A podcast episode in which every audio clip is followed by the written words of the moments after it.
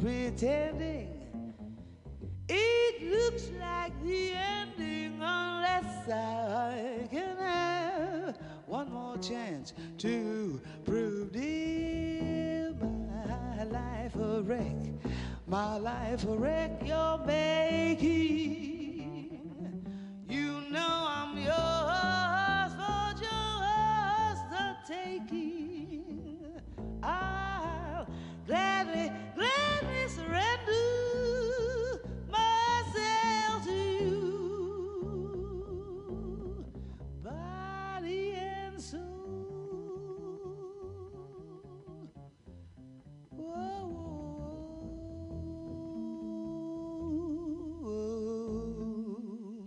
Days have grown so lonely for you. I pine for you, dear only. Why haven't you seen it? Oh, I'm all for you, body and soul. I spent my days in longing, I spent my days in longing. I'm wondering why it's me you're wronging, why it's me you're wronging.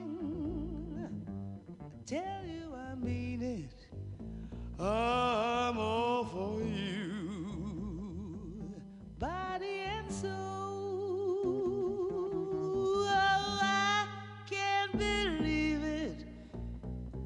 It's hard to conceive it that you'd turn away romance. Are you pretending?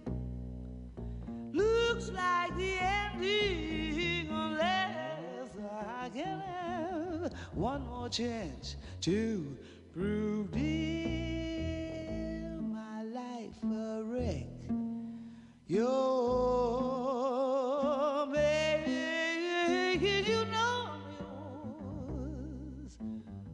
just the taking, I'll gladly surrender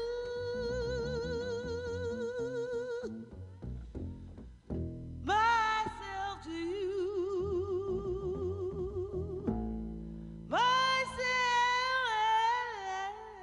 you.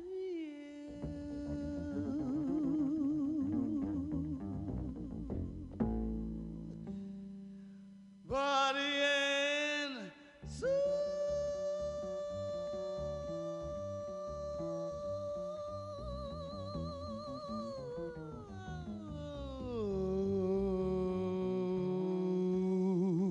twenty years.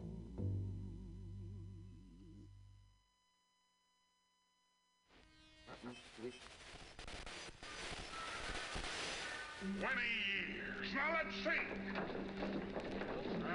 one thousand forty weeks. Times forty hours every week. And roughly two and a quarter hours overtime. A time and a half for overtime. Up to exactly three thousand four hundred eleven dollars and ninety-six cents.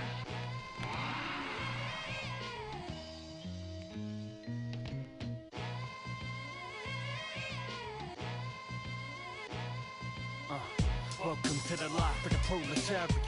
Working various jobs is so precarious. No Bavarian, Illuminati, nefarious. I be the good egg, born a cesarean. Over the clock, tick-tock, as a kid thinking of all the two-minute noodles that I lived off.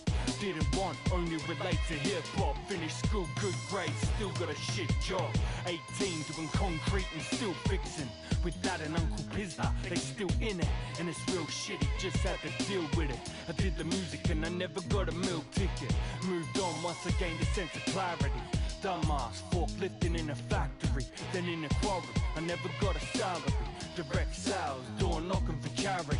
Started to move away from labor, thank God. But every job still had a boss to wank off. Hard hat, boots, high vis and tank tops.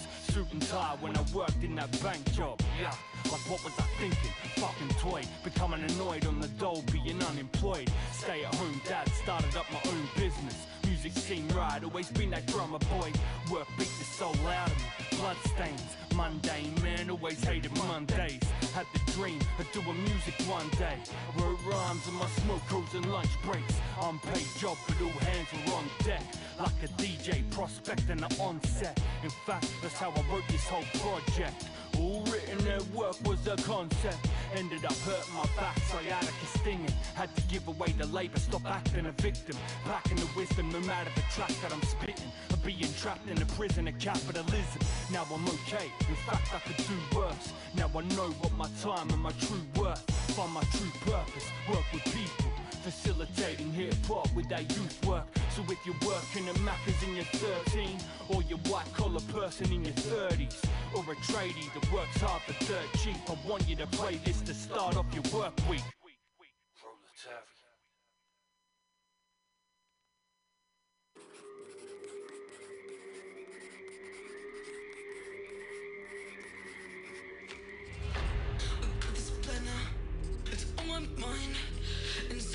Now everyone will fall in line. It's closing in now. You can't escape. On every corner, waiting just to infiltrate. Better, mate. I defender, my avenger. I'm out here fixing my rainbow suspenders. My defender, I will infect ya. I will do get ya. It is night. Have you read my blog? Have you seen my army marching down to City Hall? Oh, you can only spot us by the way we walk, as we're plotting to take over and destroy you all. Are you thunder? You might offend ya. I'm out here fixing my rainbow suspender. Are you thunder? I will infect ya. I'll do you, it is mine. Стали цыгером, поставили крым, шагом опамы, дыхонные скрепы сменили нас тропы, радужный мобом покрасный топоем. Миром тебя от Чечни до Уганды, за вами танцуем, но красный у нас очень много, секса на он все классный.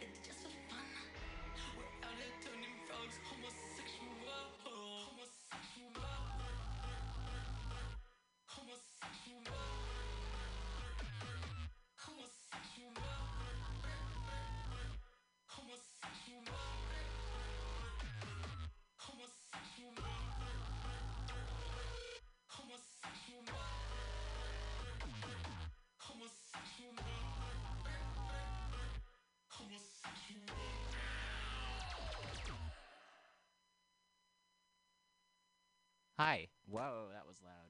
Welcome to Weekly Review with Roman. Um, that was some music I hadn't heard before. A song called My Agenda. It says featuring the Village People and Pussy Riot. And that was by Dorian Electra. Hadn't heard that before. Found that on a playlist called Protest Albums of twenty twenty. And we'll be playing some more music from that playlist um, today. On the program. I'm getting myself together here, waking up a bit still. Thanks so much for our for tuning in. Tuning in. Oh wow, I really could use more sleep. Uh, we're broadcasting live from Mutiny Radio, and we're in San Francisco, and we're on Ohlone land. And for more information, please go to weekly rev dot org, and there we have a land acknowledgement page which has links to hi- history of people who have been on this land, as well as mutual aid funds that folks can donate to, maps of around the country, and native news outlets that folks can follow, among much more information. So again, please go to weekly rev dot org and click on the Land Acknowledgement tab for lots more information. Uh, if you haven't listened to the show before, welcome, question mark, I mean welcome, period, welcome, exclamation point. Thanks. Thanks for tuning in. Uh, this is a program that's different every week. Go over news stories uh, with the uh, with an anti-capitalist perspective, and we play music in between because the news is like, whoa, this is depressing and scary. Yikes! Let's listen to some music by featuring the Village People and Pussy Riot? Question mark? Yes.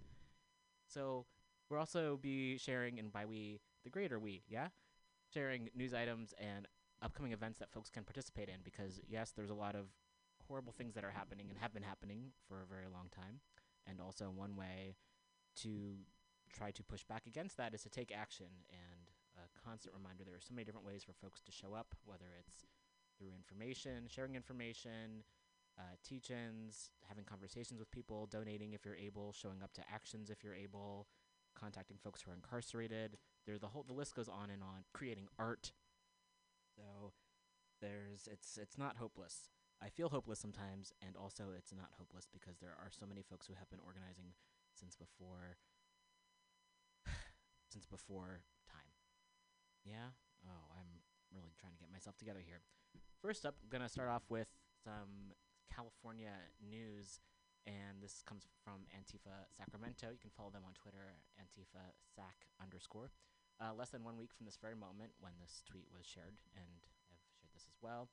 Uh, less than one week from this very moment, we will be standing with our community against far-right terror. So, uh, SoCal, Central Valley, NorCal, will you stand with us? January twentieth, ten a.m., Fremont Park, and then we push forward. Hashtag all out for S A C, hashtag death to fascism, hashtag anti-fascist action, hashtag Sacramento. So this is, uh, I'm reading from this piece of information here. Uh, stop the fascist creep. The far right is coming to Sacramento on Inauguration Day. Join us and protect our community. No more cops, no more Proud Boys, no more presidents. Wednesday, January twentieth, ten a.m., Fremont Park. Respect diversity of tactics.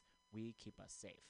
And this was tweeted on January fourteenth, and I've shared that as well. So if you are in the area and able to show up, please do that. Yes. Okay, next up, and these are not necessarily shared in any um, particular order, just what we're doing with today. It's a very D I Y uh, patchwork show, putting it together sometimes as we go. I've found a few articles this past week that I'll be sharing, and of course this is only just a drop in the bucket of what is happening in the world and hopefully providing a, a sense of just what's out there and also providing accurate information, because I think part of the reason we're in this mess is because there has been so much misinformation and so much propaganda out there, um, both in the media, through sometimes through education, or lack of education, I should say, what's left out of history books. And it's really crucial to have an understanding of workers' rights and the actual history of this country, and constantly, constantly learning. So this is an article from knock dash L A dot com, and that's K N O C K dash L A dot com. Uh, Vons Pavilions to fire essential workers, replace drivers with independent contractors. This is really fucked up. California begins to see the devastating effects of Prop twenty-two, and this is written by Mike Dickerson. It came out on January fourth. When Dylan's grocery delivery arrived a few days before New Year's, it came with some bad news. The delivery driver who brought his groceries from Vons mentioned that drivers across the state are getting fired from Vons, Pavilions, and other California stores owned by Albertsons companies in late February. Stores will instead turn to a third-party delivery service using independent contractors. I was disturbed and disappointed that Vons would eliminate these jobs. I felt like they were the only remaining company that treated delivery drivers ethically, but no longer, said Dylan. After publication, an Albertsons representative sent the following statement. You know, I'm not going to even fucking read their statement because fuck them. And that's one benefit of, I guess, not working for N P R or uh, having a boss. I'm just not going to read uh, people who work for corporations that cause harm. I'm not going to read their statements. Drivers under the Albertsons company's umbrella are employees, while Ralph's Delivery is operated by Instacart and Target uses Shipt, and that's S H I P T, a similar app. At Bay Area stores, drivers are unionized and will not be affected by the layoffs. For Southern California shoppers, this move leaves them without a grocery delivery option that treats drivers as employees. Unions are vowing to fight the change, says Jim Araby, Director of Strategic Com- Campaigns at U C F W five. The only drivers that kept their jobs were the unionized drivers in the Bay Area. All the other drivers in California were laid off because they were non-union. We represent those drivers, and they will keep their job. These layoffs are unsurprising after the passage of Prop twenty-two, boo, which gutted worker protections while making it easier for companies to shift financial burdens onto newly designated independent contractors. In a piece for Knock last year, Keith F. Eberl predicted this exact outcome in the opening paragraph. Contrary to the company's deceptive ad campaign and intimidating messages to their workers, Prop twenty-two does not d- does not preserve driver flexibility or save drivers from politicians. What Prop twenty-two does do is change current law so that companies can shift their costs to the driver and diminish or remove drivers' rights, protections, and benefits. Prop twenty-two will also block drivers' ability to organize so they can't collectively bargain a contract. In addition, this proposition will block local governments from writing or enforcing protections for drivers. The only surprise is the speed at which Albertsons reversed course on its commitments to workers. This move comes after nearly a year of celebrating grocery store workers for feeding communities. Earlier this year, Albertsons Company's president and C E O, Vivek Sankaran, said the company was, quote-unquote, taking care of our team. I'm rolling my eyes. Albertsons Companies are working to ensure that every member, blah, blah, blah, blah, blah. Clearly, you lied. Albertsons was happy to reap public goodwill during the pandemic. But once Prop twenty-two gave the company the option of replacing workers with lower-paid contractors, they jumped at the opportunity. Employees received notice during the holidays that their employment would end one month into the new year. Early in the pandemic, union members demanded hazard pay, additional medical leave, and employee protections during the pandemic. In March, Safeway and Northern California grocery workers reached an agreement providing these additional benefits. Labor and management were able to cooperate in April, requesting that grocery workers be designated as first responders. In an April joint statement, Sankaran and United Food and Commercial Workers, um, U F C W, President Mark Perrone wrote, this, this joint action is an example of how all Americans must work together to protect everyone working on the front lines. This includes associates at our nation's grocery stores who are providing communities with the essential food and supplies needed to weather this public health crisis. Negotiations in October turned contentious as members of the Teamsters issued a notice of potential strike due to rising healthcare costs.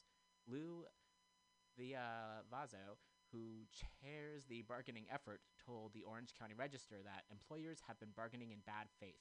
We've had over eighteen bargaining sessions with them, and we provided our economic proposal, but no response. Organized labor made the difference for drivers in the Bay Area who will remain as employees for now. But without the power of a union, Southern California drivers lack an organizational structure through which to fight back. Many, and the author included, turned to Vons and Albertsons stores for their groceries, knowing that drivers were employed with benefits. Unionized drivers offered a clear alternative to the hellscape of gig economy apps like Instacart. In a May twenty twenty statement, Sankaran said, "These times are unprecedented in the grocery industry. A simple thank you doesn't seem quite enough." He was right. Delivery drivers deserve health care, job protections, and fair wages. Workers won those fights this year because they fought as a union. With DoorDash taking over in February, that united front will be gone. And, action item, uh, you can contact Albertsons Companies and let them know what you think of this move.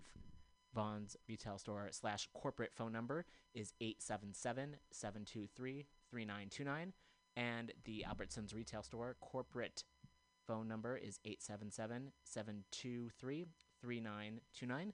And we'll be sharing this article on our website, weekly rev dot org, so you can go back there and uh, find the number there as well. Editor's note: after publication, Albertsons responded to Knock's request for comment.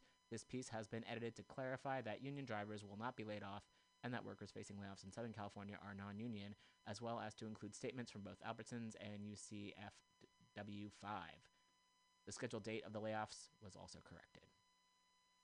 So, this looks like a cool site. I haven't been there before. Again, you can find this at knock dash l a dot com, written by Mike Dickerson. And we will be sharing this article on our page, weekly rev dot org.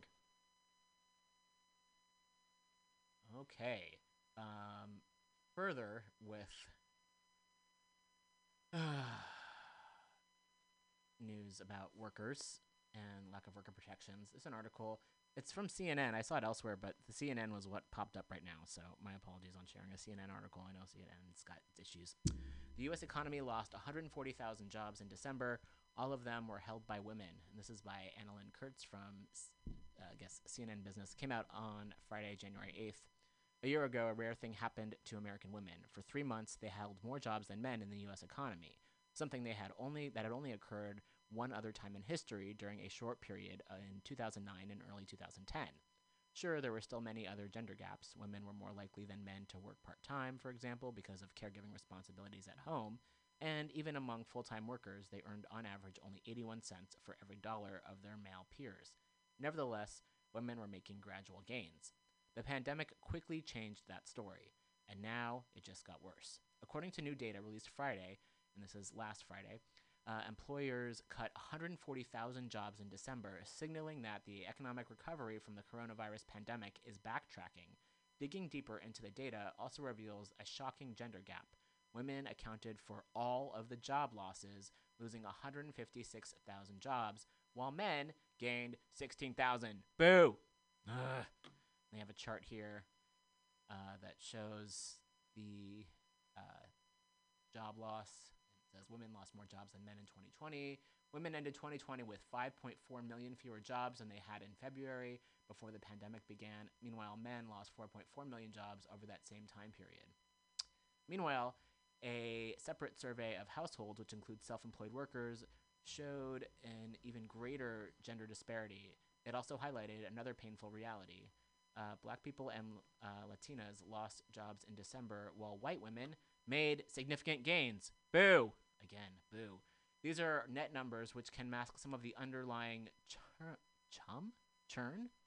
Churn. It must be churn unless there's chum in the labor market. I, I'm going to say it's churn. Underlying churn in the labor market.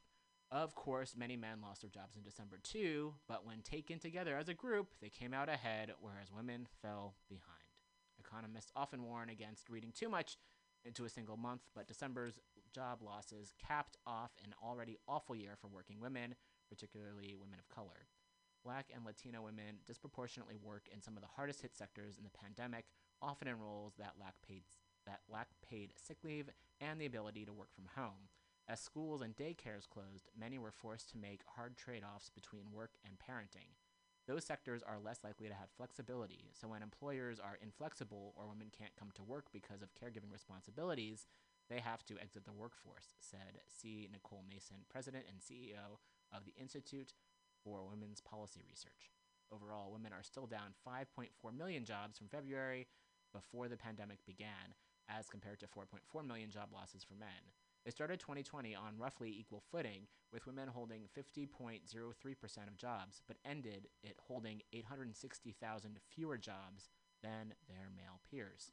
That gap is in large part due to steep job losses in three sectors: education, which remains a female-dominated industry, hospitality, and retail, particularly clothing and accessory stores. All of these industries have been hammered by the pandemic.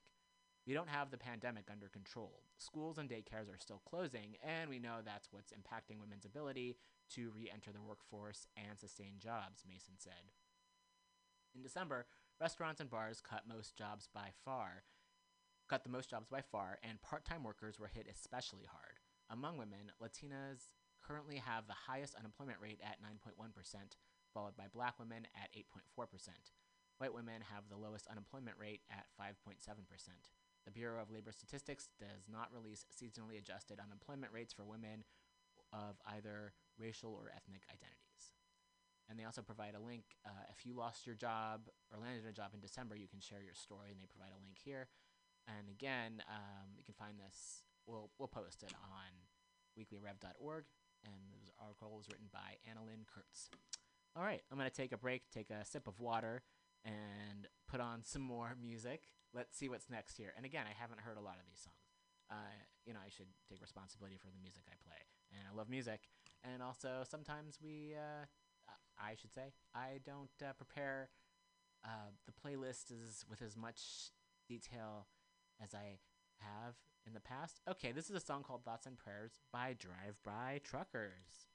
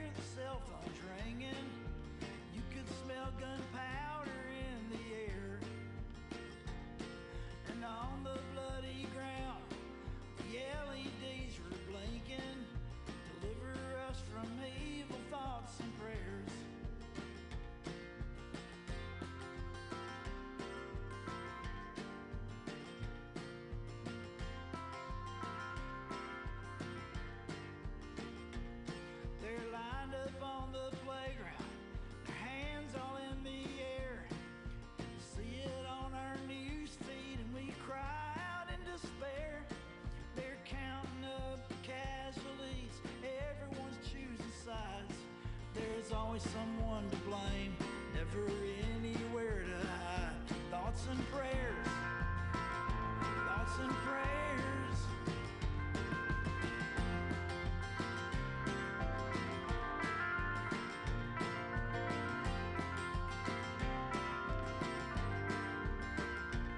This white noise in my head, I think I need a filter, a pressure valve to keep from blowing up. And when the shit comes down, I pray I can rise above it. Hold me closer when I've had enough. Thoughts and prayers, thoughts and prayers.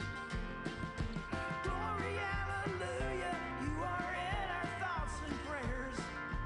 Glory, hallelujah, you are in our thoughts and prayers.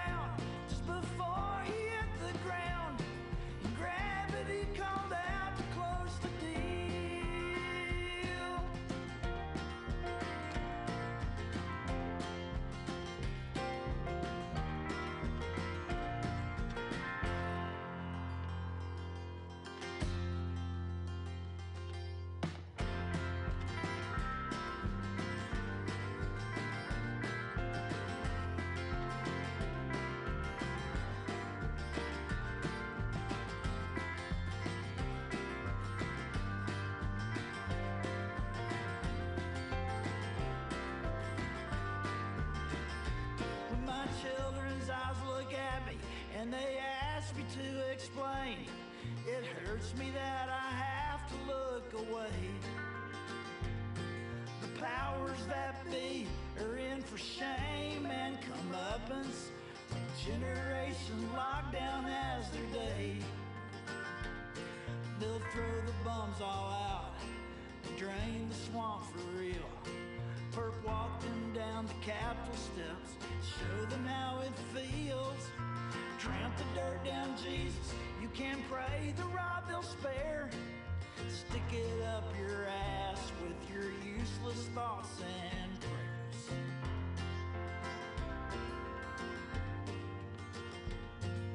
Stick it up your ass with your useless thoughts and prayers.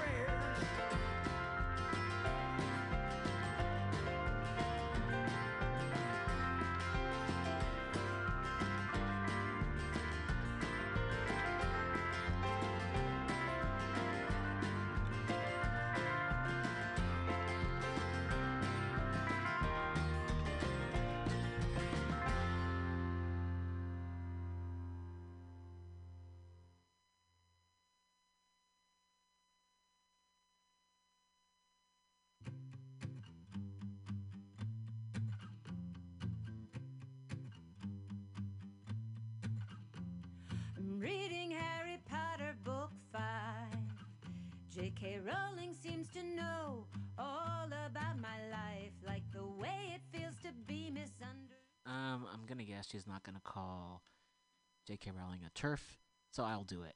But I can't say for sure. I'm gonna skip to the next song.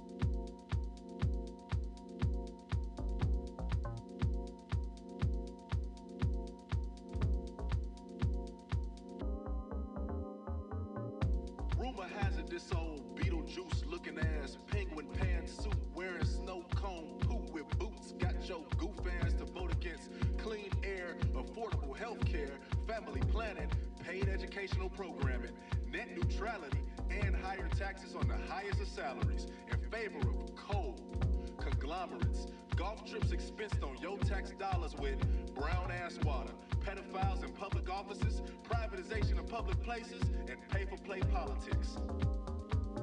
The wild shit is, the son of an Irish pimp told you the only thing to fear was a brown immigrant, while skipping child support payments to Puerto Rico, lying on his dick to North Korea, and selling Russia the cheat codes. Don't even get me started on the Cheetos. That's deep, though. Fox News done really gave y'all the blues. Fox News done really gave y'all the blues. Fox News done really gave y'all the blues. I guess I'd be scared of me if I got swindled like you. I don't know what you heard, just facts. I can't go on your words, just facts. I don't care what you thought you meant or who fought, no rumors at all, just facts. I don't know what you heard, just facts. I can't go on your words, just facts. I don't want your suspicions or opinion, no alternative, just facts. What he say now? Got me feeling like a child on the playground. What he say now? They let anybody say anything, huh? What he say now? Gon' write that shit down and replay it, fam. If it ain't noted and quoted, debated by pros, I can't play around. No. What he say now? Got me feeling like a child on the playground. What he say now? They let anybody say anything, huh? What he say now? Gon' write that shit down and replay it, fam. If it ain't checking or saving, deposit a Venmo or PayPal. PayPal, PayPal.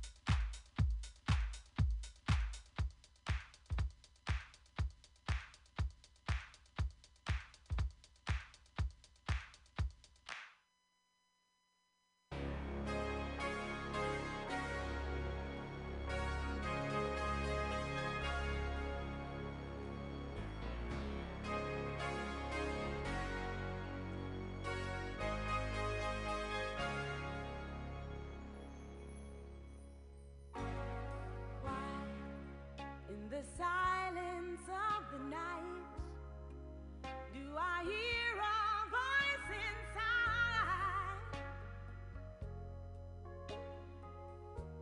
that cries, that cries for more, since you rushed into my door.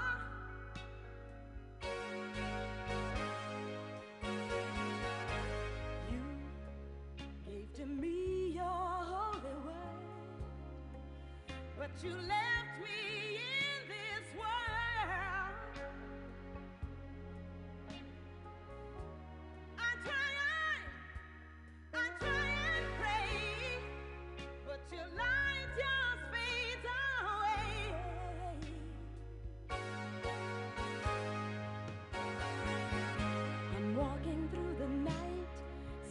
For a light, oh Lord, I'm wandering in the dark, looking for a spark, oh Lord, longing for the day, can't you show the way, oh Lord, don't leave me on my own, it's hard on me alone. Nothing's going right. When living and believing is a fight. Don't leave me here alone. Shine, you can take this heart of mine. Now, will you help me drive?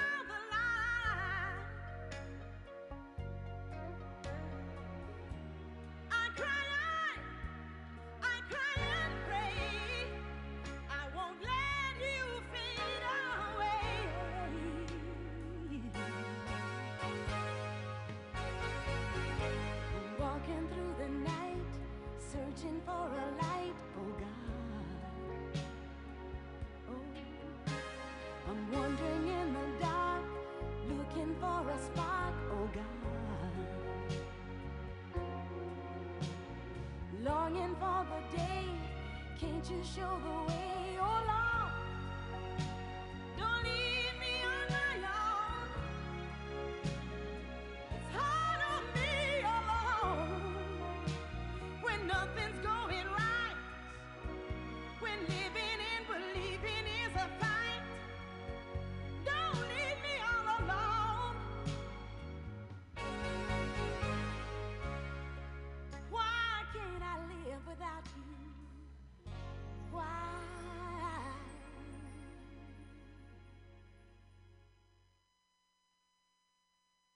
Hi, welcome back to the Weekly Review. And that was Randy Crawford with Why. And we'll have some more music uh, in a bit. Did just get some news that there will be um, vaccination sites in San Francisco. The mayor, Mayor London Breed, just tweeted um, a few minutes ago. Uh, San Francisco is opening three high-volume vaccination sites as well as community sites across the city, coordinating private providers that have received doses directly from the state. The sites will be located at City College, S F Market in the Bayview, and Moscone Center. And the first of these sites will be ready to go next week as long as we receive a sufficient supply of vaccines from the state. Starting Tuesday, you can sign up to get notified when you're eligible at sf.gov forward slash vaccine notify. And then they say, uh, we will bring pop-up vaccine sites and mobile vaccine teams to increase availability to people living in high-impacted communities. These neighborhoods will also be served by D P H's fourteen community clinics and other safety net clinics for the uninsured or underinsured. Right now, the vaccine doses we have received remain limited. We need more doses. We're ready for more, and we're asking for more. We're ready to ramp up to distributing ten thousand doses per day. If supply significantly increases, we're ready to handle as much vaccine as we receive. City staff and our healthcare partners have been working tirelessly for almost a year on COVID response, and that has been the case with vaccine distribution as well. We're mobilizing the entire city, the government, and our healthcare partners. San Francisco has led from the very beginning. It's why we have one of the highest rates of testing per capita and one of the lowest death rates in the entire country. We're ready to do it again with vaccines. Then they have a full announcement that was put out by the mayor's press office, and you can find that on Twitter, uh, London Breed, at London Breed, Press. Twitter is at M Y R Press Office. Okay. So hopefully that is uh, some good news that will, will happen and folks will be able to get vaccinated. That would be super helpful. All right. Okay, next up, oh, goodness. Okay, this is an article from The Appeal. You can find it at the the appeal dot org, The Cops at the Capitol. And this is written by Jonathan Ben Menachem, and it came out on January thirteenth, twenty twenty-one. Law enforcement officers from around the country attended and supported last week's rally in support of fuckface, excuse me, President Trump, that sparked a riot. As of today, at least twenty-six sworn members of U S law enforcement agencies from at least eleven states have been identified by law enforcement agencies and local reporting as attendees of the January sixth rally in support of fuckface that sparked a riot at the U S Capitol. Update, January fourteenth, five fifteen p.m. Eastern Time. One more law enforcement officer has been reported as having attended the January sixth rally, bringing the total to twenty-nine officers from thirteen states. Beyond that tally, several former law enforcement agents attended the rally, and still more current law enforcement officials are under investigation for making statements in support of the rally. And just a note here that uh, the S F P D in the Tenderloin, their Twitter account follows one of the uh, congresspeople who is in support of the rally, the one who I've already forgotten her name. Missiles are L B. Well, I, I kind of just don't want to know her name, but it's helpful to know Ooh, who not to trust, of course. And the one who said something about seventeen seventy-six, the one who uh, tried to bring a gun. She was like upset about having to go through a metal detector at Congress. Lauren Boebert. That's it. So apparently the S F P D Tenderloin, their Twitter account follows her along with some other right-wing accounts, which is not surprising and also disturbing. I think it can be both. Okay, so a review of police attendance and support appears below and is also available in the spreadsheet, which they provide a link to, which will be updated as more information becomes available. These specific law enforcement agents have not been tied to white supremacist movements, although I would suggest that a lot of law enforcement in this country is a white supremacist movement in itself, based on the, the history as well as their actions. And I'm looking at this link now because the article okay came out a while ago, and now the tally's up to thirty-three. I feel like there's an auction here. How many cops were at the uh, were at the riot at the Capitol? Do I hear twenty-nine? Nope, I hear thirty, thirty-three, thirty-three. Do I hear forty? Um, I'm guessing this is going to go up. Just go up in numbers. Let's take a look at this. It's a nice little Google Doc here. Um, they have the number of attendees, the description, the outcome, link to the source, and the state. So we've got a lot of states so far, a lot of different states. And I uh, got Arkansas State Troopers, L A P D officers, L A Sheriff, uh, several, in quotes, Capitol Hill officers suspended, seventeen under investigation that are not in the tally. Uh, I've got Kentucky here, North Carolina State Trooper, Troy, New Hampshire, Las Vegas, N Y P D, not surprising, Can- Canadian County Officer. Ugh. uh, Pennsylvania. Yeah, if you're from Pennsylvania here, some Tennessee, Texas, Virginia, Washington, two Seattle police officers suspended, and two from Virginia suspended. One Houston cop broke into the Capitol. Yeah, so I'm just imagining this is going to be continued to be updated. Uh, so, so far we're at thirty-three. I, uh, I'm not a gambling person. I don't like to take bets. I imagine this number will just continue to rise as the days go on. Let's get back to this article here. Okay. And yet, it would be inaccurate to say that white supremacists have merely, quote-unquote, infiltrated law enforcement, a word used in recent a recent hearing on white supremacy and policing in the U S House Oversight and Reform Subcommittee. American policing is rooted in white supremacy. Many contemporary police departments originated as patrols dedicated to terrorizing and capturing enslaved people.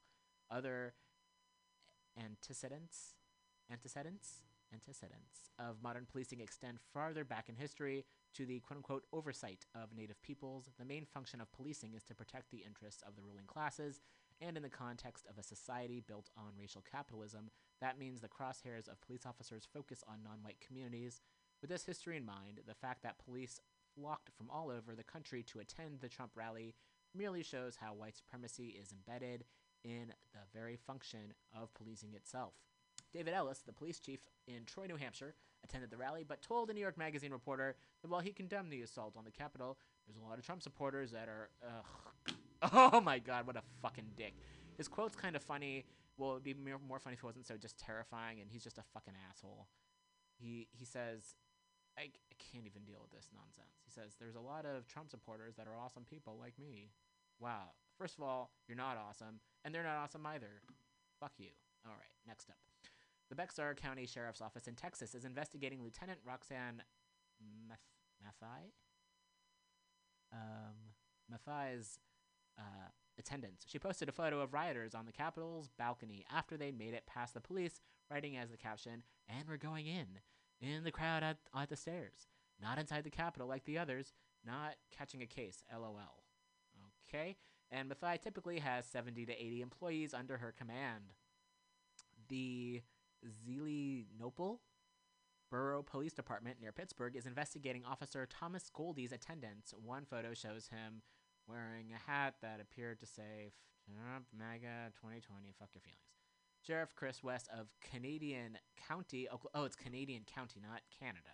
Okay, that makes me feel a little bit better, I guess. Sheriff Chris West of Canadian County, Oklahoma, attended the Trump rally. West denied breaking any laws, but two posts from a deleted Facebook account that appeared to belong to West read, I'm okay, oh my gosh, I'm okay, blah, blah, blah, blah, blah, blah, preserve, blah, blah, blah, freedom, liberty, blah, blah, blah, blah, blah. The New York Times reported, and clearly there's words there, and I just, um, ugh, fuck. The New York Times reported that a man named Jeff told a reporter that he was an off-duty police officer in York County, Pennsylvania. There's a lot of people here willing to take orders. Dummies, dummies, dummies, dummies, he said. If the orders are given, the people will rise up. The New York Dispatch is working to confirm this report with local police departments. The Seattle Police Department placed two officers who attended the rally on administrative leave. The Franklin County Sheriff's Office in Kentucky reassigned Detective Jeff Farmer after he attended the rally. Where did you reassign him? Did you reassign him to be fucking fired? Because that's what should happen. Farmer has denied participating in the riot or in any violence. Local public defenders wrote a letter to Sheriff Chris Quire alleging that Farmer has made multiple social media posts expressing disbelief in systemic racism and unconscious bias, and that he resigned from the Versailles Police Department, and that's, I'm guessing, also in Kentucky, not in France, uh, in exchange for no further pursuit of criminal charges against him, and further that he had been involved in many cases which reflect targeting and racial profiling. Farmer was named Deputy of the Year in twenty nineteen. Wow, this, this country. Yakov Smirnoff was right. What a country. Uh, Sergeant T J Robertson and Officer Jacob Fracker of Rocky Mount, Virginia, have been placed on administrative leave after photos emerged of them inside the Capitol. There was no fighting with police officers, Robertson said, in reference to the Capitol Police on January sixth. The door was wide open, and the police officers were actually handing bottles of water out to people who came in. In a Facebook post, however, Robertson wrote, C N N and the left are just mad because we actually attacked the government, who is the problem, and not some random small business. Just right in one day and took over the fuck. Okay. That's just stupid. Philadelphia Police Detective Jennifer Gugger has been reassigned pending an investigation into her attendance. Until last week, she served in the department's Recruit Background Investigations Unit, and the Philadelphia Inquirer reports that, until recently, her Facebook profile was a reference to the QAnon conspiracy movement. The police force for the Southeastern Pennsylvania Transit Authority in P- Philadelphia is also investigating seven officers who reportedly attended the Trump rally. The N Y P D said one police officer who attended is under investigation. The Anne Arundel County Police Department in Maryland has suspended an officer with pay who reportedly attended. And this, if anything, is a geography lesson of where do all the racist police officers live. Counties I've never heard of, so I'm learning something. The Charles County Sheriff's Department, also in Maryland, is investigating the attendance of a corrections officer who is presumably employed by the sheriff. One Kentucky state trooper has been reassigned as the agency investigates his attendance. Arkansas State Police told the Arkansas Times that two troopers requested leave time to attend the Trump rally. According to Representative Tim Ryan of Ohio, two Capitol police officers were suspended and at least ten others are being investigated regarding their behavior during the Trump riot. One of the two suspended officers wore a MAGA hat and started directing people around the building. The other posed for a selfie with a member of the mob. A House aide told C N N that as many as seventeen officers with the Capitol Police Department are under investigation. Oh, I need to... Reading the name of all these uh, people. Gotta drink some water. Okay. Several former law enforcement officers ad- also attended the rally. And again, I'm just going to note that these are the people that people that were that they're aware of. Ooh, sound effects. Jarrell Snyder, who was a police officer in Oakland, California, my birthplace, gave an interview on C B S affiliate K P I X explaining his participation and his support of the rioters. And then he's being a fucking idiot. Um, oh. During his tenure as a police officer, Snyder killed one person in two thousand seven and another in twenty thirteen. Several current Oakland police officers expressed support for Snyder's radical views on Facebook, and the department is investigating its members' potential support potential support for radical and far-right movements. That's the history of the Oakland Police Department. Good grief. How do we in- uh, investigate it? Just pick up a book. Oh, my goodness. Butch Conway, former sheriff of Gwinnett County, Georgia, attended the Trump rally but denied participating in any illegal activity. The watchdog, watchdog, what's a watchdog? The watchdog. The watchdog group documented, re- reported that the Rule of Law Defense Fund, uh, the five oh one c four arm of the Republican Attorney General's Association, issued robocalls encouraging supporters to attend the Trump rally. Many officers who did not attend the rally expressed their support in statements or social media posts. Notably, John Catanzara, president of the Chicago Fraternal Order of Police, B O O, made several comments to N P R affiliate W B E Z, echoing Trump's unsubstantiated claims of voter fraud, blah, blah, blah, blah, blah. In Arizona, Pinal County Sheriff Mark Lamb denied Trump's responsibility for the violent white supremacist attack. And I am just not going to be like repeating these people's quotes. One Secret Service officer is un- under investigation for making a Facebook post in support of the rally. Dummy. Okay. In Kansas, a lieutenant of the Sedgwick County Sheriff's Office voiced his support. Uh, Sheriff Dallas Baldwin of Franklin County, Ohio, fired a civilian public information officer for writing a Facebook post that criticized Capitol Police for failing to stop the Trump riot. Okay. Um, wow. If this was a B L M protest, we'd be seeing tanks and mass casualties, the P I O wrote. White privilege at its worst. So even the, the people who are speaking up about it are the ones who are uh, getting fired. The complete list of law enforcement statements in support of the rally is available on the spreadsheet, and that's the one I read from earlier. Editor's note, the author independently compiled the data herein and created the spreadsheet. So again, Jonathan Ben Menachem. Uh, thanks to Jonathan and all the folks who are ooh, doing this research. And if you'd like to hear or read the quotes of these awful police officers, you can. We'll be posting a link to the site on our webpage.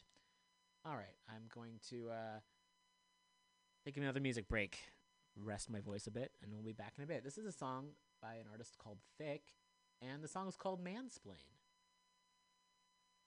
Like, yeah, girl bands are really in right now. Just kidding, please. Oh, oh, yeah, I liked it. Wish you would smile more. Are they shouting like this? Are those your boyfriend's drums? Yeah, I wouldn't really recommend a Fender to a woman, but you're kind of tall. All right, you gals on the list? I wonder if you need help setting up a kit. They were tight. No, my do you think they'd be th- this successful if, if they were not? If they were guys, I'm not sure that people would really be into this. Uh, who hears something through your eyes? Have you seen it? Do you think she knows? She's a pretty good drummer for a while. Yeah, girl bands. Can we get the guitar going? Does she know where to plug that in? They sound great for women. To me.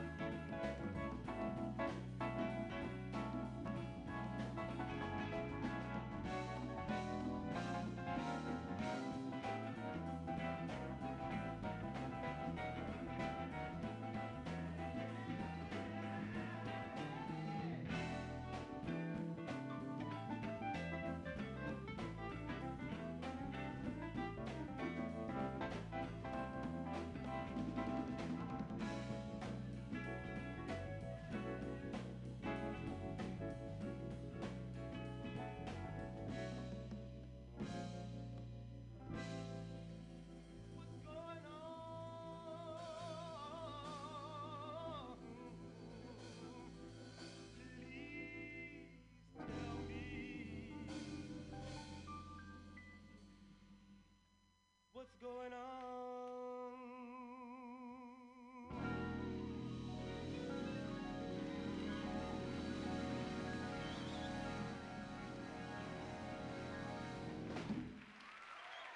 All right, that was Donny Hathaway with his version of What's Going On.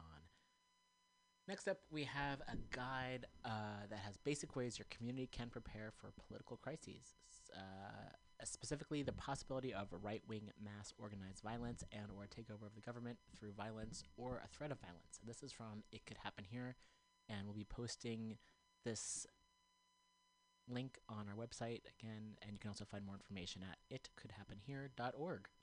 So this is a bit of information here. This guide has basic ways your community can prepare for political crises, specifically the possibility of right-wing mass organized violence and or a takeover of the government through violence or the threat of violence. There is evidence that this could happen as part of the November twenty twenty election, um, but whether it does or not, this practical guide is useful anytime.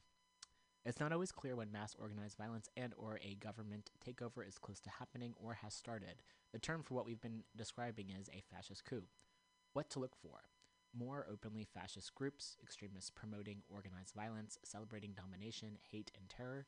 Federal government pressures governors to stop counting votes. Media are centered or shut down. Censored, excuse me. Media are censored or shut down. Armed right-wingers gather in public areas. Intimidation. Fascists within and outside government claim to be quote-unquote defending freedom, quote-unquote law and order, and or quote-unquote keeping you safe. And also, it's not clear who is in charge. Government refuses to do what courts decide, curfews or martial law.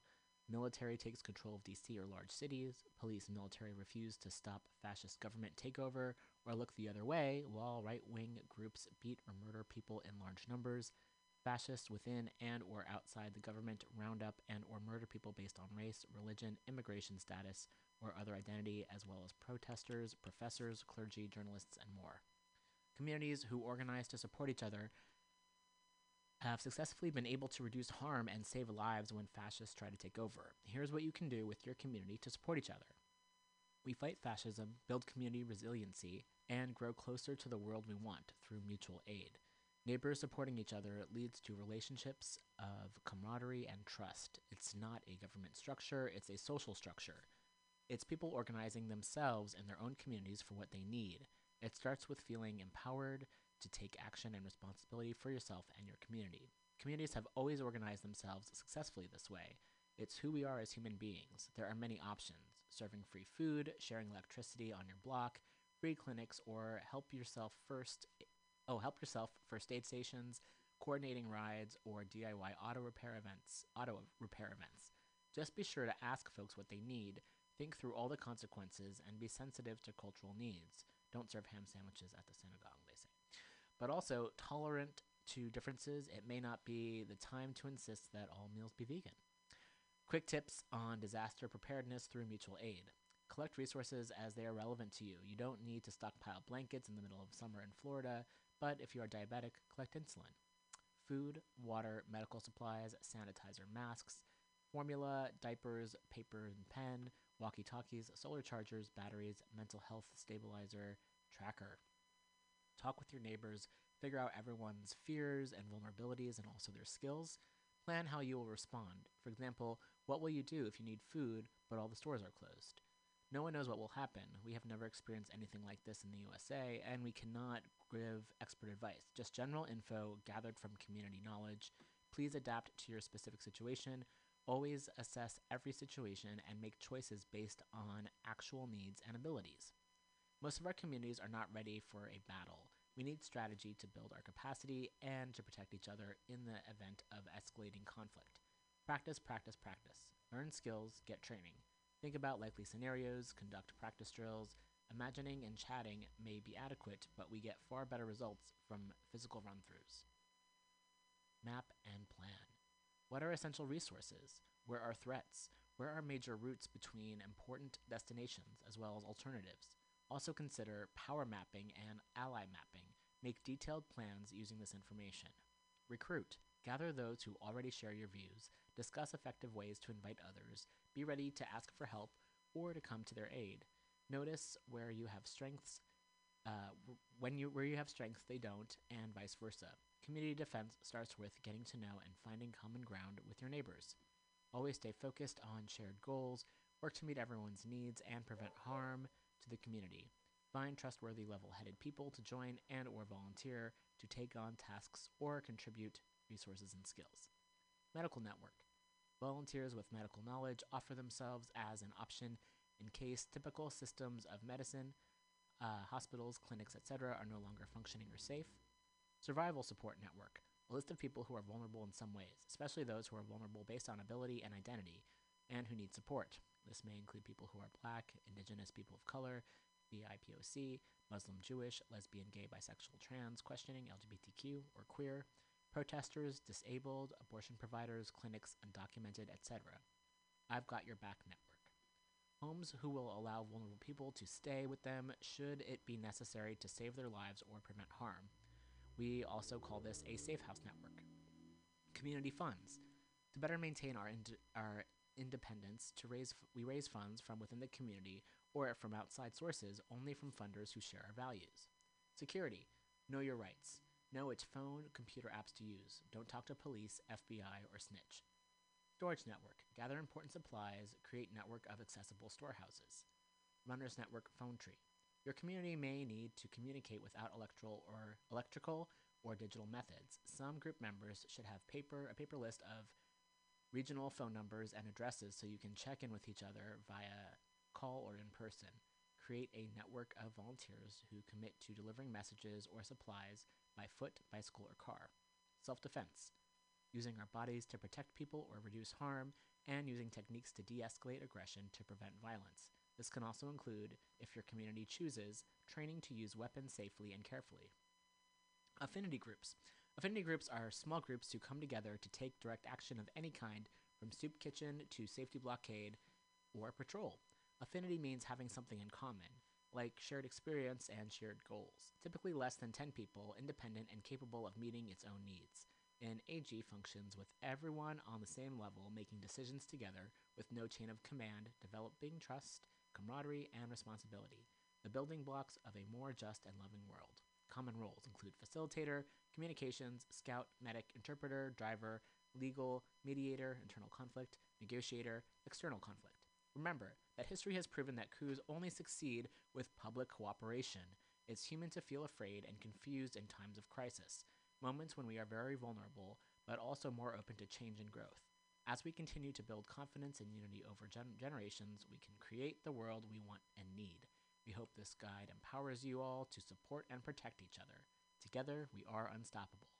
And for more information, you can contact it dot could dot happen dot here at protonmail dot com.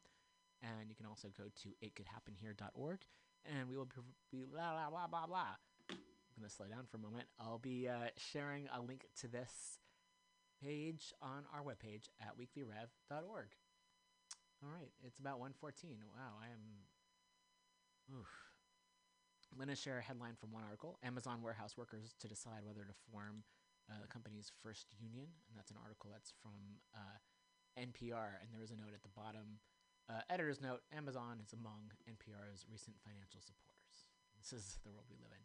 The article is by Alina Sely Selyuka, and my apologies for mispronouncing this. Selk, S E L Y U K H. Um, we'll provide a link to that as well. My uh, voice is getting a little bit tired here, so and I also do prefer to share other people's voices. So we'll go back to some music, and perhaps I'll find some audio clips to play, and we'll be back in a bit. This is a song called "Water Is Life." All my relations come, every nation come. All my relations under the sun, we are one. We are praying, come. We are praying, come. We are the song and we are the drum. We are one. We are the river, come. We are the river, come. We are the boat, the paddle, the shore, we are one. Many would surely sing.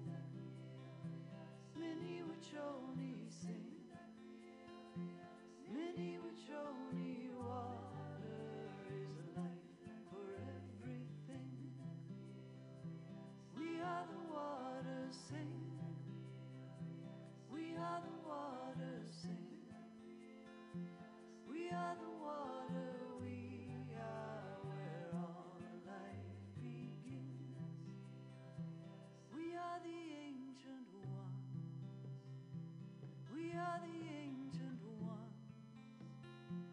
In your breath and bones we sing on. We are one. We are the meadow calm. We are the meadow calm. We are the lark that sings the new day has begun. We are the new day, run, run, run. We are the new day, run, run, run. We are the old and we are the young. We are one. Many which only sing, many which only sing, many which only water.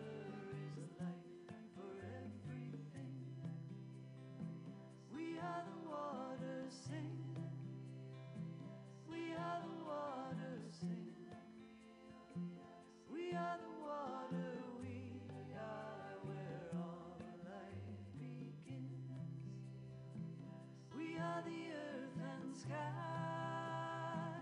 We are the thunder cries. We are the fire, we are the light in your eyes. We are standing strong, like a rock, like a stone, on the sacred ground we belong, we are home. Many which only sing, many which only sing, many which only water.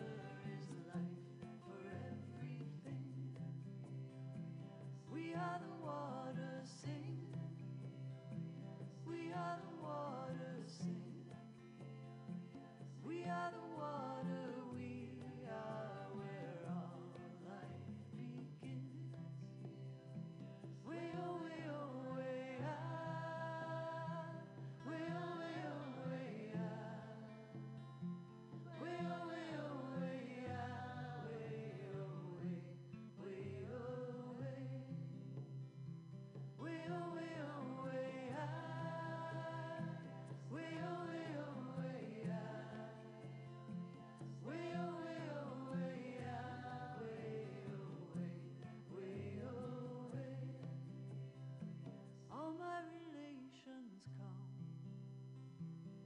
Every nation come, all my relations under the sun, we are one.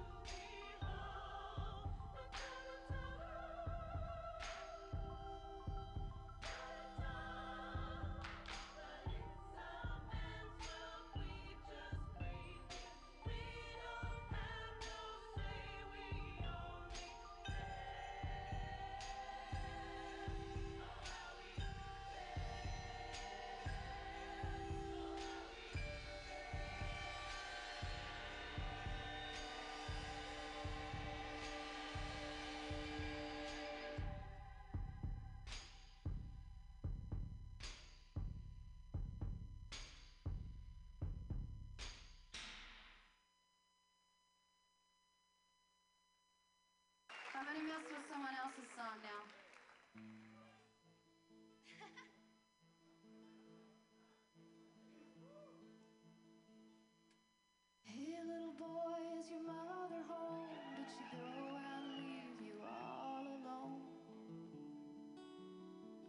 I got a bad desire.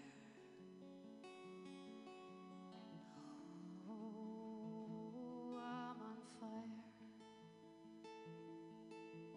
Tell me now, baby, is she good to you? Does she do to you the things I don't do? I can take you higher.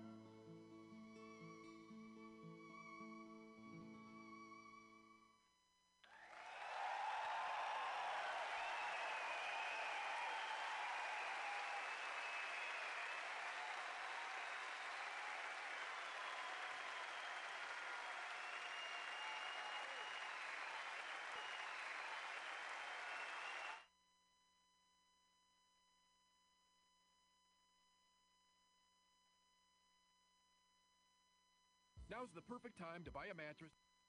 Oh, no. I went to go play a video, and now an ad's starting. So I'm just going to talk, and then I'll introduce the video. Uh, Ken Jones was a longtime activist in the L G B T Q community, passed away recently, and I wanted to share an interview he did uh, a few years ago on A B C. So we'll be playing that. It's a few minutes long, so uh, please do stay tuned.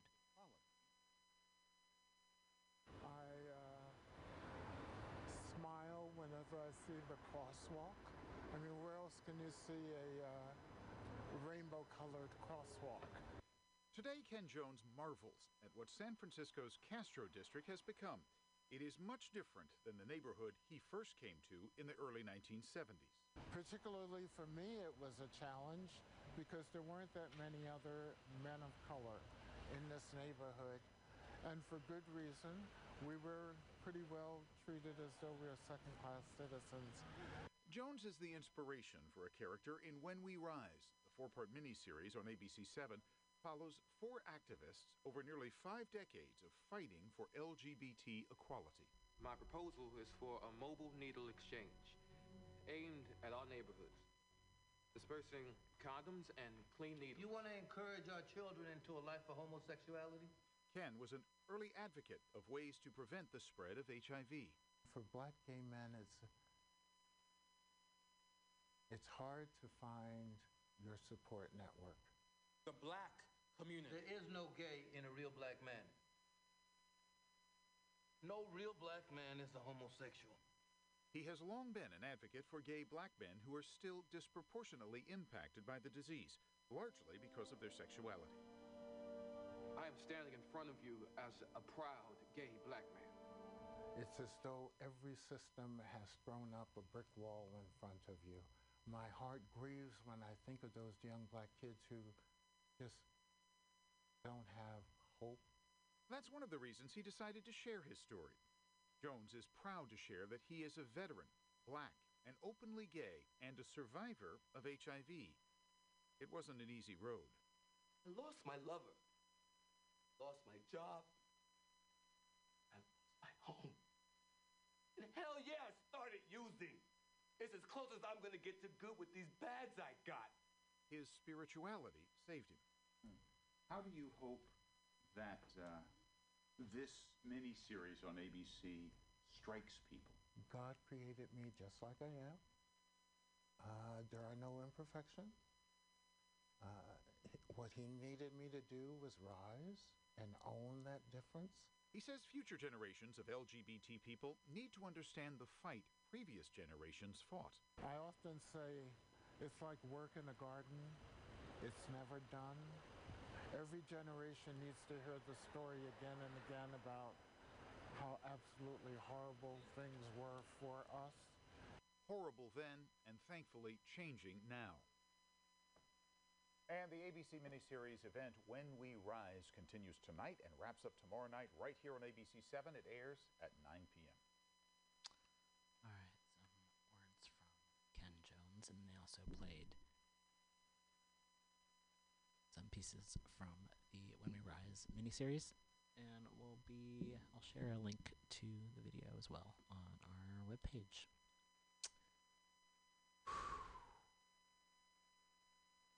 And now it's about one, almost one thirty here, and wanted to share uh, from A P T P, the seventh annual Reclaim M L K weekend is almost here, and they have a new video uh, from one of the founding organizations, C R C Media Corps, uh, content warning, uh, police murder.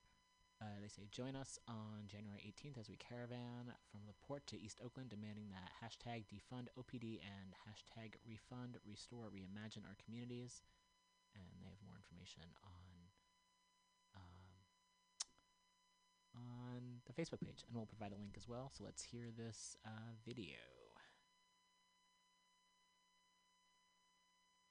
Justice is bankrupt. We refuse to believe that there are insufficient funds in the great vaults of opportunity of this nation. So we've come to cash this check, a check that will give us upon demand the riches of freedom and the security of justice.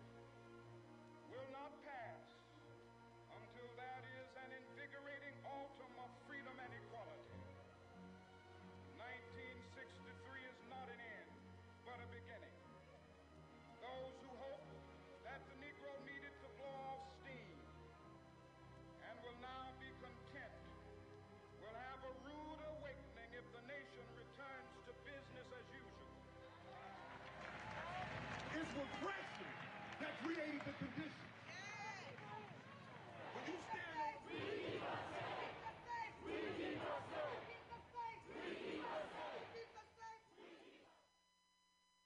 So again, this is the this will be the uh, seventh annual Reclaim M L K weekend, and we'll I'll share some more info at weekly rev dot org. And there's also the virtual press conference to kick off the seventh annual Reclaim King's Radical Legacy Weekend with Pat Brooks speaking. So I'm going to uh, play some of this right now. All progressives pushing neoliberal agendas, um, but Oaklanders are clear that they, they are awake.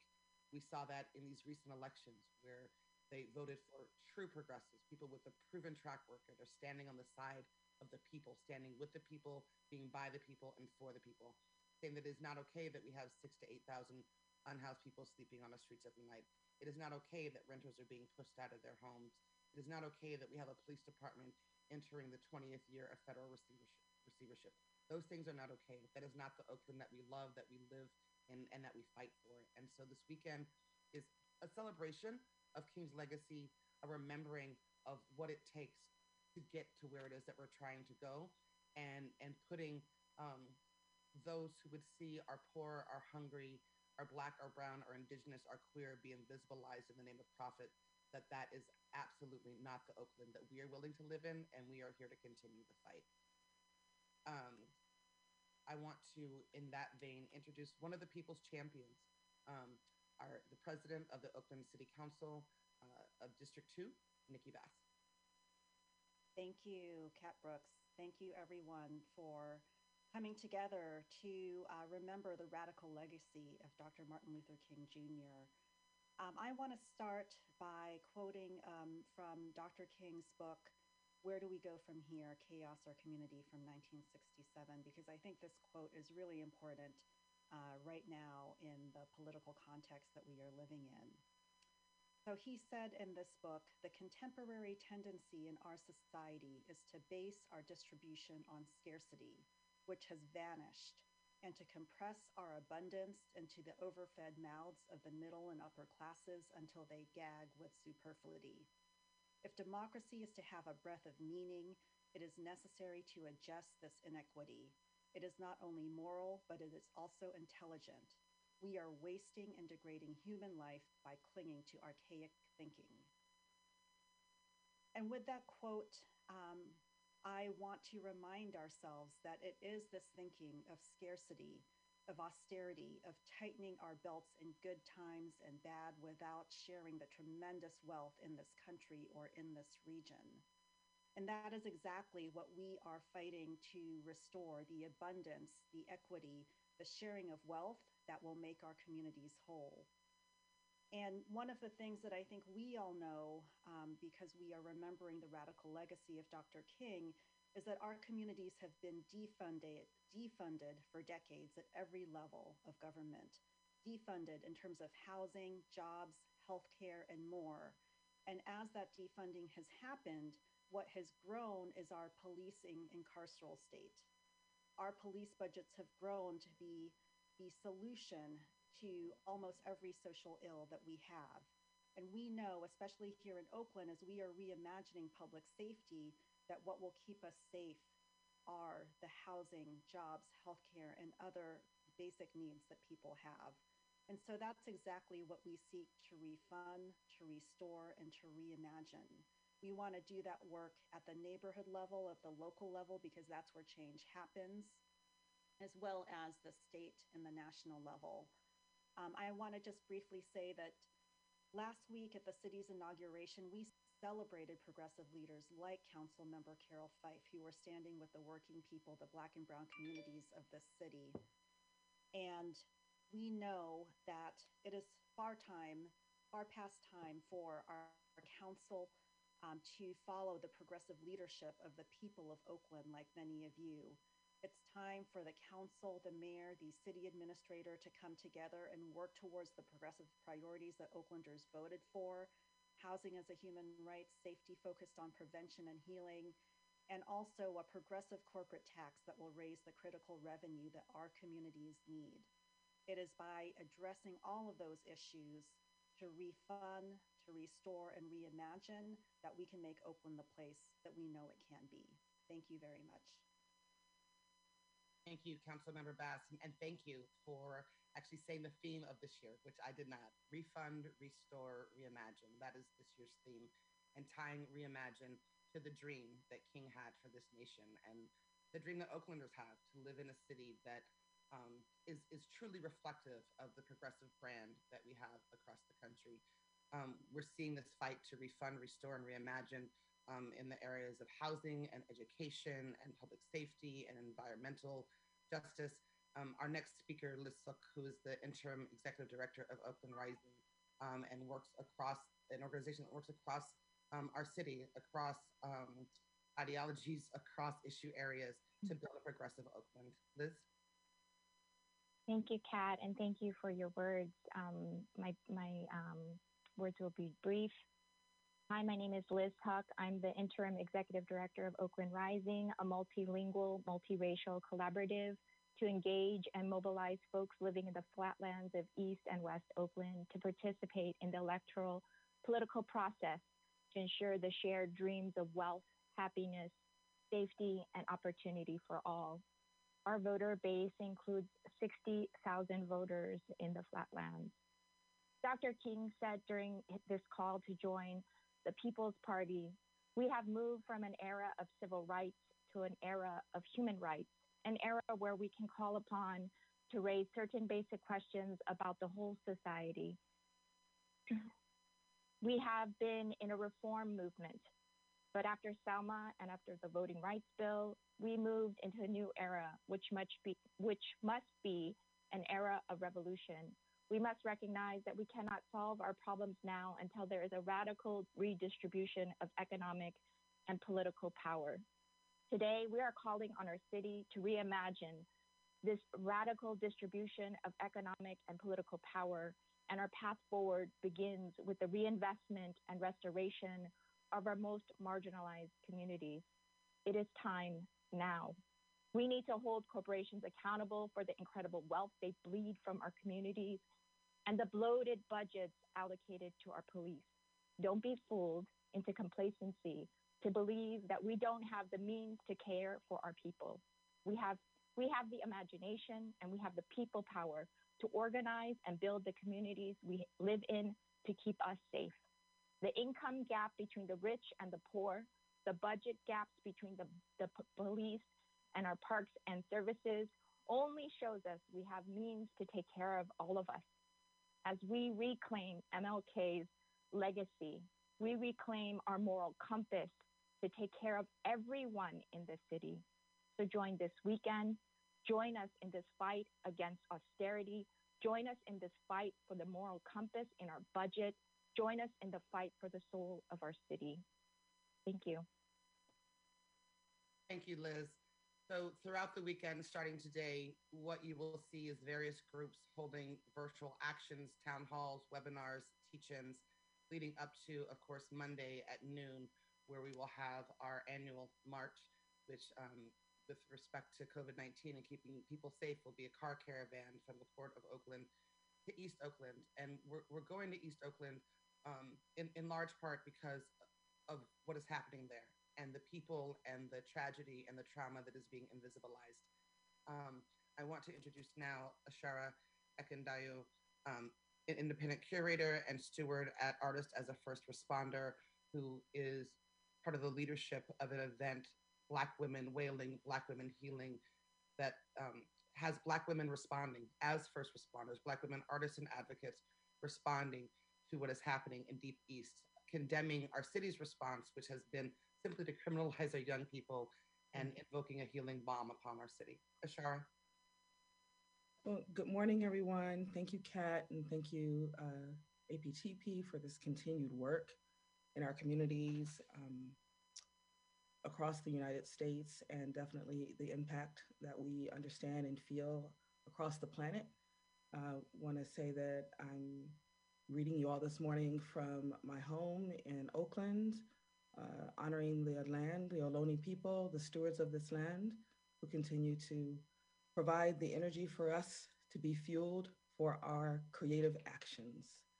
And so this work, we know, has its place uh, inside of our cultural places, in ourselves and in our societies and our ecosystems. And we are Oakland's mothers and daughters, sisters, aunties, grandmothers, spouses, partners, and elders whose hearts are shattering, and we are artists. Uh, and that means that, yes, we are advocates and organizers, but we are Black women first. And through this lens, this understanding of artists as first responder, you know, we have to reframe, you know, and reclaim artists, and we have to reclaim first responder.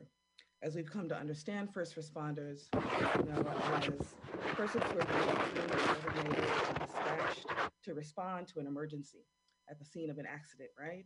Natural disasters, terrorist attacks, all of those things that, that happen in our lives, and we have come to know them in a different way in the United States in the last week. We're also adding that we are also beings who respond to threats of white supremacy, colonization, sexism, ableism, transphobia, and at the traumatic intersectional experiences of marginalized people. So Black Women Respond is an art action ceremony that begins this Sunday, January seventeenth at one p.m. Pacific online. It's for Black women. Black Women Respond, Black Women Wailing, Black Women Healing. We'll hold space for righteous anger and for grieving. We'll hold space, we'll hold time, we'll hold breath through the five stages of grief. And what we come to understand is that artists deal with and respond at the edges of birth and death. So I just, I'll close by saying uh, that more questions unfold, more opportunities for us to move. So starting on Sunday, for the next seven weeks, our creative art practice will ask the following questions. What would it mean to center the experiences of Black women? Um, in discussions of public safety is the first one. What are the structural processes and logistics that explain why public institutions, such as mass transit, the education system, the police, continually fail to keep Black women and Black people safe? Also, how do we make our community safer without criminalization or increasing the presence of police in our communities? What are the artistic and cultural responses that create collective safety, and how do we show up as first responder in situations of need? And finally, how can we intervene in these public institutions in ways that protect all Black people's lives and Black women's lives and bodies?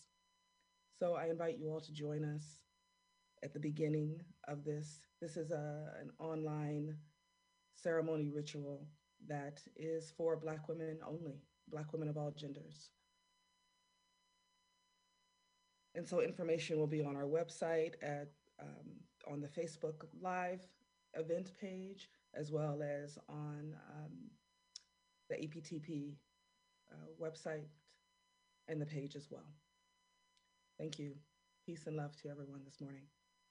Thank you, Ashara. Thank you for joining us, and thank you for your work.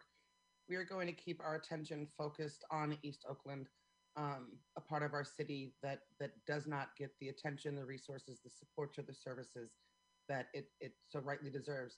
The part of our city which really is the last stronghold of Black bodies in the city of Oakland. Oakland was once um, dubbed Chocolate City. We are now less than a quarter of the population. Um, I want to turn it over now to Carolyn Johnson with the Black Cultural Zone, C D C, and East Oakland Black Cultural Zone Collaborative. C J. Thank you, Kat. Um, I'm here to speak uh, about intercommunal violence. So violence from within adds a level of tragedy for our communities, first and foremost with the victim and the violator and the families that are left behind. Intercommunal violence often begets a cycle of revenge and continued violence for generations. And at some point, the initial cause of this generational cycle is obscure, a distant memory. The next level of tragedy from intercommunal violence is the conversion and weaponization of the conditions which have been heaped on us, taken a step further to achieve the ultimate goal, which is the annihilation of us. We cannot do their work. We should not be their tool. No more, not another one. We must chart a pathway to peace that addresses the conditions which set us up for intercommunal violence. Improving the quality of life in our communities is a must. We are not what we have survived or are currently surviving.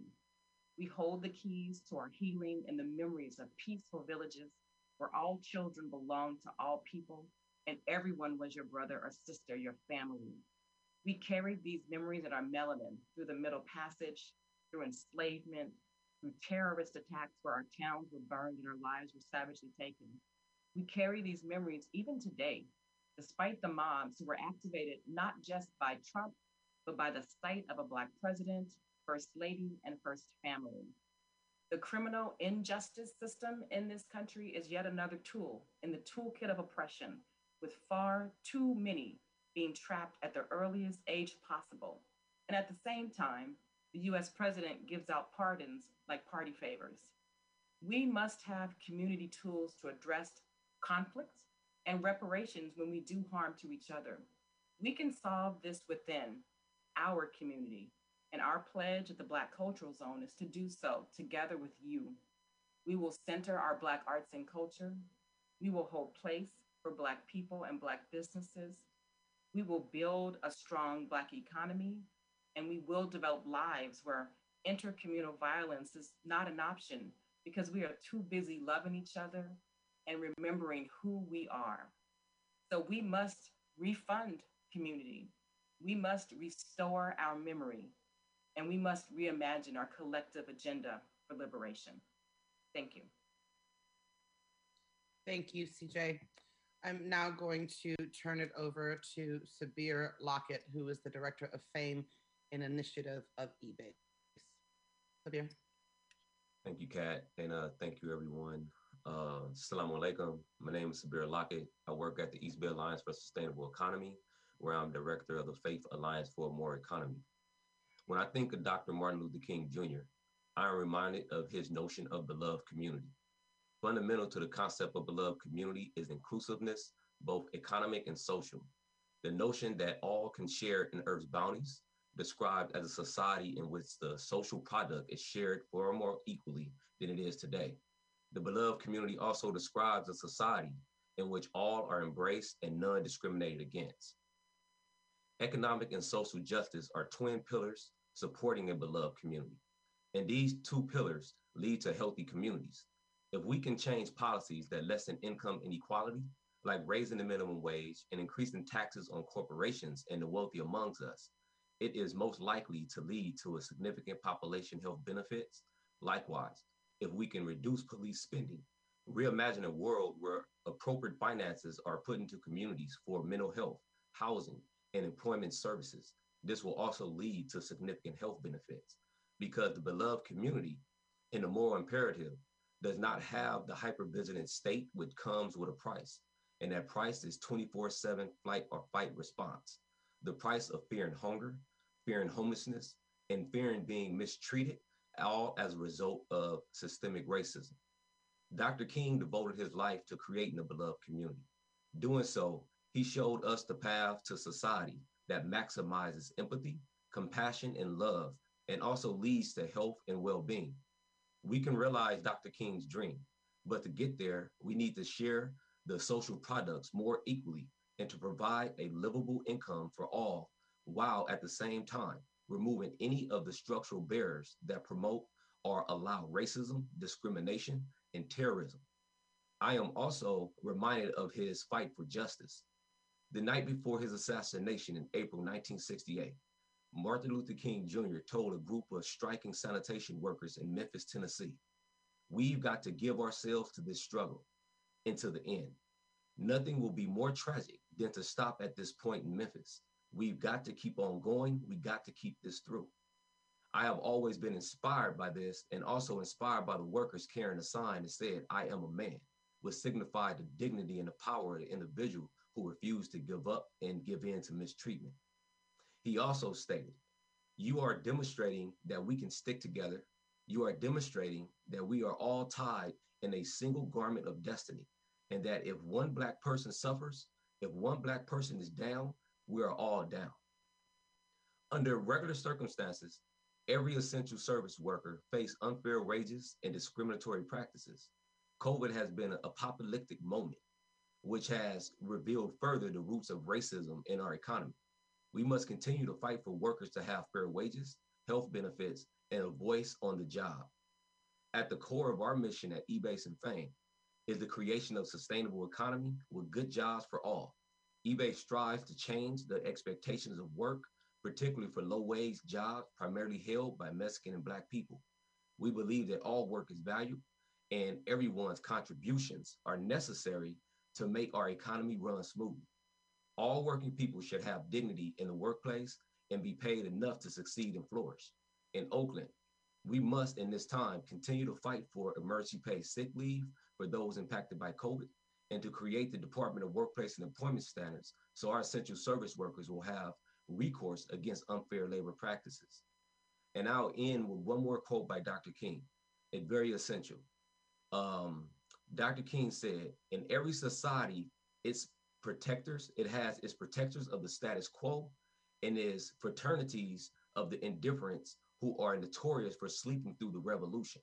But today, our very survival depends on our ability to stay awoke, to adjust to new ideas, to remain vigilant, and to face the challenges of change. It is our moral duty to refund, to restore, and to reimagine Doctor King's dream, and to live into the beloved community that we all hope for, and stand united with our community and continue to push forward as one. Thank you. Thank you, Sabir. We have just a couple more speakers, and, and part of why we have so many speakers is because the power of the progressive movement in Oakland is in our, our coalition building, in our, co- our commitment to coalition, in our commitment to building across race, cl- class, and creed, um, collective struggle for collective liberation. And on that note, um, I want to introduce my friend and my comrade, George Galvez, the Executive Director of Communities United for Restorative Youth Justice. George? Thank you. Uh, good morning, relatives. It's a good day. My name is George Galvez, Executive Director and co-founder of Courage, Communities United for Restorative Youth Justice, based in East Oakland, California. Um, and I'd like to just kind of share that, you know, growing up um, in elementary school and middle school, as we were taught about Doctor King, we were taught this co-opted, sanitized, whitewashed version of Doctor King that was really meant about social control. And it was about behaving well. It was about assimilation.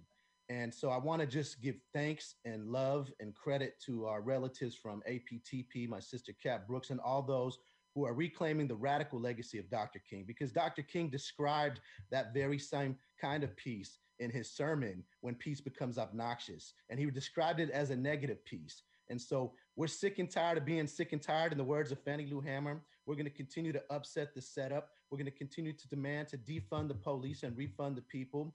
And it's going to be a takeover, not a makeover. So that's short and sweet. And that's all I got to say, y'all. Power to the people. Peace. That might be the shortest speech I've ever heard you give, um, Brother George, but but you said it all. Um, and harkening back to actually where we met, and, you know, often people ask me um, when I started working specifically on issues of police terror and state-sponsored violence. And it was in two thousand nine, following the murder of Oscar Grant. And since that time, I've been part of a, a community, a coalition, um, a group of people with our with our eyes focused on justice, right? Not just for Oscar, but for every single life stolen from us from law enforcement. One of the greatest heroes of that movement is Oscar's mother, um, Reverend Wanda Johnson, and she joins us this morning. Mama Wanda. Wow, thanks, Kat, for that introduction. Thank you for having me as a part of your uh, program on today.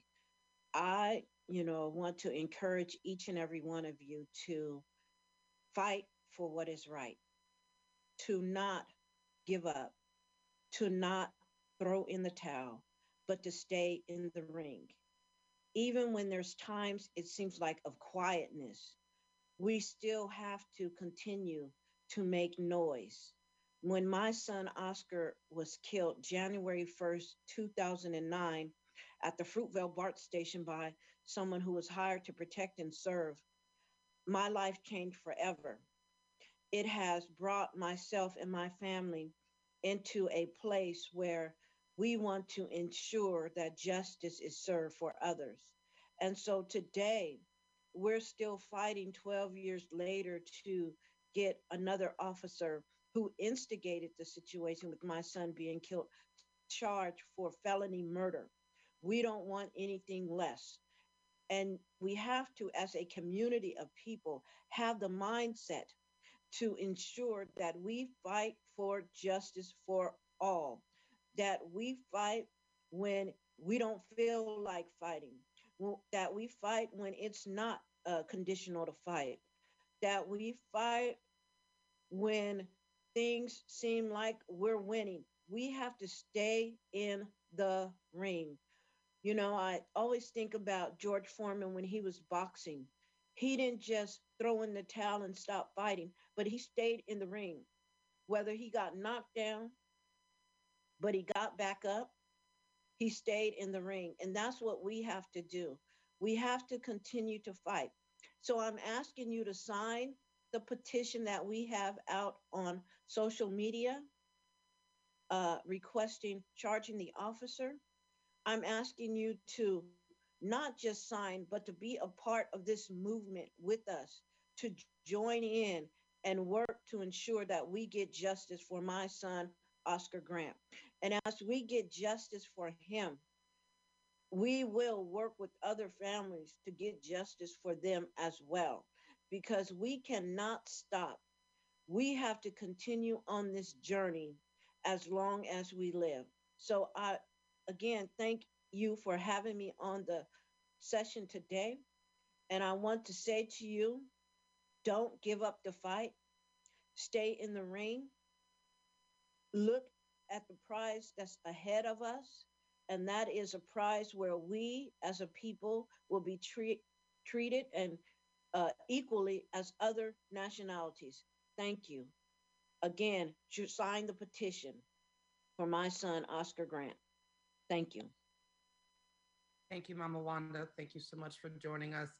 Um, and there is a national call tomorrow at three o'clock p.m. to continue to build support to reopen the case, um, to charge Tony Peroni, who we all consider just as guilty as Johannes Messerly in the murder of Oscar Grant. You can um, join that call, get more information um, in the link that is being placed in the chat right now.